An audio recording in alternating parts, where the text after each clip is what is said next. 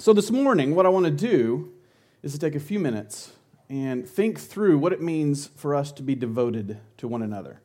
Last week, we stood with the 11 remaining disciples on that mountain where Jesus gave them and us our assignment. Hopefully, you remember last week we talked about we are to be about the making of disciples by going and baptizing in the name of the Father and the Son and the Holy Spirit and teaching and obeying and living that journey together. And while Jesus didn't use the words, we do here at First Baptist. We, we say that we are called to love people where they are, teach the word, and live the journey together. And so part of what this morning means for us is that word together. And so we're going to look at a passage in Acts uh, that's so crucial for us and for who we are as a church. If you have a Bible, Acts 2 is where we're going to be reading. And this is the moment after Peter has just shared like the first evangelistic message ever. Peter shares what Jesus has done, and people begin to understand what that means. So I want to start in Acts 2. We're going to start in verse 37. And I hope that you'll follow along. Now, all the words are not going to be on the screen. I have some of the verses that will be. But hopefully, you can read along in your Bible or follow along with your ears. Acts chapter 2, starting in verse 37. Now, when they heard this, they were cut to the heart and said to Peter and to the other apostles, Brothers, what should we do? Peter said to them, Repent and be baptized, every one of you, in the name of Jesus Christ, so that your sins may be forgiven, and you will receive the gift of the Holy Spirit. For the promise is for you, for your children, and for all who are far away, everyone whom the Lord our God calls to him. And he testified with many other arguments and exhorted them, saying, Save yourself from this corrupt generation. So those who welcomed his message were baptized, and that day about 3,000 persons were added. They devoted themselves to the apostles' teaching and fellowship, to the breaking of bread and the prayers. Awe came upon everyone because many wonders and signs were being done by the apostles. All who believed were together and had all things in common. They would sell their possessions and goods and distribute the proceeds to all as any had need. Day by day, as they spent much time together in the temple, they broke bread at home and ate their food with glad and generous hearts, praising God and having the goodwill of all the people. And day by day, the Lord added to their number those who were being saved. This is Pentecost. These are some of those moments in the New Testament and all throughout Scripture where we have to stop and take notice of what God is doing in brand new kinds of ways. After Peter delivers this gospel, 3,000 people responded, but it didn't end with this mad emotional revival. And while the next part is not quite, quite as noisy or emotional, it has its own radical beauty. I hope that you heard it. The church begins to take shape and it grows every day. Paul uses language in 1 Corinthians and Ephesians, language of a body. One body, many parts. We are called to be that one body united many times with pieces that don't make sense to us at all. A hand and a liver. Those two don't usually team up. But somehow, in the church, we're called to be united, working together, living life together. And that's what Paul has shown us throughout the New Testament. As Luke is describing the church that was becoming here in Acts 2, I couldn't help as I read think about where we are as First Baptist Church of Norman. And as I think about who we are, several things come to mind. And I hope that you will join me as we walk down a path for just a moment and take notice of some things that are going on in our midst. Now, as I read this, the first thing I thought of is this me versus us. You may or may not agree with me, and believe me, it's okay either way. But it seems to me that we have a hard time buying into this notion of church, of a corporate Christian identity. We have become so wrapped up and drowning in our individualism that it's hard for us to see a group of anything any kind of community becoming the most important thing for us. We seem to think that we either can or we should keep our faith struggles, our questions, our doubts, our uncertainties, and even our confusion to ourselves. We hate admitting we're wrong. If you can't admit that, you're wrong. We, when we don't understand, we hate when we are afraid. And friends, that's a lonely place to be. And as we look at that early church, they knew that that was a lonely place to be. And Jesus led them to something different. Now, in the area of psychology, there is much that I do not understand. But as I came across this article, again, I thought of us. Just last year, researchers at the University of Virginia tested this hypothesis. Now, I'm going to read this to you and see if it makes sense to you, and then we're going to see how they tested it. Here's what they thought Who we are comes to include the people we feel close to.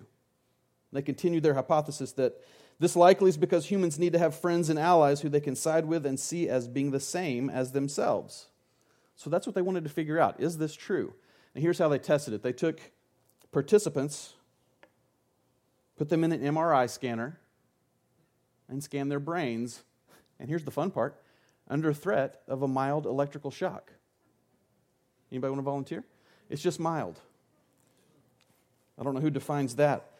But not just the threat of a shock to themselves, but to a friend and to a stranger. They wanted to see how the brain reacts to the difference. And what they found is that the brain response when we are under threat and when a friend is under threat is virtually identical. The same. When it's a stranger, someone they've never met, they don't know, it doesn't really change. There's no response at all. What does that show us? I think it shows us that the people that we call friend are so important to us, and they become such a part of who we are that we consider them to actually be us. We care about their well being as much as we care about our own. Now, the experiment did, did not end there, there's another piece of it. What they continued to do was to bring people in that they knew and that they didn't and just hold their hand with that threat still imminent of a mild electrical shock. What they discovered was if the hand was being held, there was no response. The threat, it was like it wasn't there. What does that say about church? We need people with us, not just around us, not just in our vicinity, although that helps, especially if we know them well. But if someone is willing to be there with us, even touching us, the threat is not as significant because we know that we are not alone. No matter how much of an individual we think we are, we all need to be in community. We need to have those around us who we truly know. We all need friendships that matter. We all need what one writer calls, and you may have seen this, our home team, our go to, show up, middle of the night, come in without knocking, tribe of people that can get us through when things fall apart. We need people who can come in close and tell us the truth, for better or for worse, when everything else around us is telling us something different. And for many, it appears that we find that kind of home team, just like the early church did, around table. Usually with good food. Doesn't even really have to be good, just something to eat. There's something, and you know this to be true, uncommon and extraordinary that happens when we sit around a table with just about anybody. This early church devoted themselves to this kind of fellowship that involved the table, and that's how they grew. Did you know that we've begun a season in our church of dinner for eight groups? I hope that you've heard of them or maybe even joined them. Last Sunday, we began that journey with over 130 people joining us in Halleck Hall, seated around tables with food, with a commitment for the next four months to get together. Not all 130 plus, but just eight at a time at their own choosing. Why do we do that? Well, so we can eat. That's the main purpose. That's the, stated objective of this whole thing so that we can eat. But not just eat, it's eat together. We're hoping there will be some conversation. We're hoping there will be some learning about each other. We're hoping there will be some learning to care for each other. But listen again, it happens around that table. There's something that happens when you sit down and you face somebody else eye to eye and you just start talking. I'm one of the ones that tends to run from that situation unless I know every person at the table. I know I can't be the only one. But this is what we're talking about trying to find our way through this because something uncommon and extraordinary happens when we finally say, I want to be part of a community. These kind of friendships are what Luke tells us in the book of Acts is koinonia. It's a Greek word that means fellowship. Now, it's not just the getting together to laugh and giggle, it's the getting together for a purpose. It's the sharing one's life with another that becomes so intimate that we both run from it and we run to it. That is koinonia. We see that all through the New Testament with Paul and with the other writers. They get it, and they help us try to understand what this koinonia is. Just last week, we were turning our oldest son, Britt, over to Baylor, Sic 'em. And one of the things we realized, he was stepping in to an office to sign some documents because he has an on campus job. Almost the moment he stepped in, he realized, I forgot that little card that I need to have to work anywhere, that social security card. And, you know, it's not like we're just at OU. Can't just run back home. So we got on the phone because he needed to start work the next week. And there wasn't enough time to run back and forth and, you know, the price of gas and all. So we called one of these friends who has become this for us. She went, she got into our house somehow. I still don't want to know. she dug through the place in our home where all of those important kind of documents go. She found it, which is a miracle in and of itself. Thank goodness it was where it was supposed to be. She went to FedEx, she overnighted it. Britt got it the next day, signed the documents, everything was great.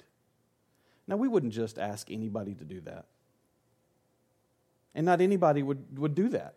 It takes a special kind of relationship. And I know that as I tell that story, there's someone in your life that just popped into your head. I would call this person. And they would do that in a heartbeat.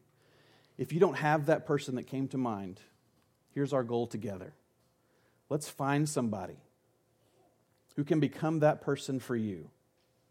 That when you are four and a half hours away and you've got to find a way to get this taken care of, you don't care if they go into your filthy house because you've been packing a son for weeks on end and things are strewn all over and the laundry is out of control. It, it doesn't matter.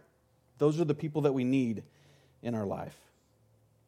This me versus us war has got to be won and us needs to win. But you know, as I read this passage, it's not just the me versus us that comes to mind. It's this learning together, this idea of studying the scripture in order to know God. You may think of these places as you've probably heard Sunday school classes, life groups, small groups, comprised of people that you may know and some that you may not, and some who are your age and some who are not, and some who go to church and some who don't, and some who are in your stage of life and some who don't or aren't. And it doesn't matter because you're in a group of people whose sole purpose is to study Scripture because you want to know God. Now, think about it. This early church is sitting at the feet of those who walked with Christ on the earth. It's a little bit different. But Scripture is given for us so that we can know God through that Scripture, so that we can live a life that is aimed towards Him. Scripture is a lot more about God than it is about us. Don't get me wrong. But as we read it, we learn how to live that life that God has called us to. And it's not just the learning together through Scripture, it's a learning to pray together. Did you hear that in that Acts 2 passage? They devoted themselves not just to the teaching, but to the prayer. I'm talking about the people you know. They don't have to say a word, and you know how you ought to be praying for them. Do you know somebody that well? Is there someone in this very room that you look around and say, they need prayer this way? They devoted themselves to that kind of conversation with each other and with God so that they could learn more how to follow that God together. So, these who have chosen to be disciples, those who have chosen to be followers of Christ, have done a few things. They've learned how to devote themselves to the learning together, to praying together. They have fought the me versus us battle. The us has won. And there's some pretty amazing things that are going on, and I think it's because of this devotion that we saw the words awe. They were awestruck at what God was doing. Now, let me ask you a question. When was the last time that you were awestruck about anything that God was doing in this place? We get so jaded and we get so hard hearted sometimes that we don't see what God is doing. So, what I want to do is to share with you a few things that God is doing. And the reason I want to do this is because as I have conversation with my minister type friends from across the country, we, we start talking shop, and they are amazed at our church. And the reason they're amazed is because they don't know that their church could make it through the kinds of conversations that we have had over the last months about worship and the future of church. They're not sure that their church could survive. And what we've learned as we've talked through this together is that church is hard. There's nothing easy about it. And frankly, we shouldn't want it to be easy, in my opinion. There are no easy answers when people who are passionately following Jesus come together in a room trying to find the best way to reach outside these walls, to bring others into this community and even to take our community out of here. There's no easy answers when we're all passionately trying to follow Jesus, being selfless as we do that. Church is hard. But I want you to hear how God is moving in our midst. We do have small groups who take really good care of each other. Taking each other to the doctor or to the dentist when there's no other way for them to get there cleaning their home or their apartment when they're just not able. We have small groups who will gather every Sunday morning, a few of them, to pray for our church and for worship and Bible study that are going to happen that day. This morning, they were here praying. And how about that dinner, eight, dinner for eight kickoff? That's a great thing. God is doing something there, and we don't know yet what that might be but I can't wait to be a part and to see what's going on. How about this Saturday? You remember what this Saturday is? To Norman with Love. We get to serve together. God is in the middle of these kinds of things. We have college students who will rush to the hospital when one of their own goes in. And you know they're busy, but they want to be a part of that life. Or what about the senior adult and the young mother's son who forged a relationship while putting together lunchboxes for tornado relief and then continuing that relationship far beyond just those lunchboxes. Or what about the picture of one of our members taking their shoes off and giving them to someone as they were walking by it that had none? God is doing something. We, we have to discover what it means to be awestruck. And what about this when a terrible accident occurs in one of our families and their Sunday morning group rallies around them, taking food, mowing their yard, helping with the kids, to the point of the mother of this young family saying that she didn't know how they could have survived without their group that had surrounded them in every possible way. These are reasons for us to celebrate the community that we have as First Baptist Church of Norman. And we get to continue to build. That's the fun part. We're nowhere near finished, nor will we ever be. We pray. One final thing that I want us to note from this passage, and I think we know this, but I just want to throw it out there for us all to understand. The main character in the book of Acts is not Peter, who is the pastor all the way through this book. It's not Paul, whose journeys we read of all through the book of Acts when he goes to share this hope that he has found in Jesus with anyone who will listen. The main character is the Holy Spirit. And today we get to see what the Holy Spirit did in this group of people who had never understood what Jesus did for them. And they came to follow. As First Baptist Church of Norman, we must remember that we are not the main characters in the story of this church. We get to play a part. The Holy Spirit is the main character. Are we letting God do what God needs to do in this place, or do we try to keep him out of it as much as we can by saying and doing what we want to do, hoping that he'll follow along with us? That's a hard question, but remember, I said church is hard. You have to talk through and think about these kinds of questions. For a few weeks, we're talking about this idea of convergence. Now, hopefully, there will be a picture that'll come up. Anybody ever driven in something that looks like this? That is frightening. If you're in one of these areas, I mean, it looks like every road in that whole town comes to one place. You pray a lot, you get in the lane, and you just come out on the other end, and if you're not going the right way, you do it all over again. That's what happens sometimes. It's frightening when you're entering into one of these things and you're not quite sure where you're about to go. What a picture of church. We come in here from all of our different vantage points, from all the different avenues that we come with, our different backgrounds, our different experiences. We come into the middle, we come into this church. And then as we grow together, as we live life together, as we learn together, as we pray together, as we eat some pretty good food together around a table, we come out on that other end going in the direction that we were meant to go. That's a picture for us of convergence. I'm wondering if we are aware that the uncommon and extraordinary thing for us to do is to allow the Holy Spirit to lead us wherever that may take us. Let's pray.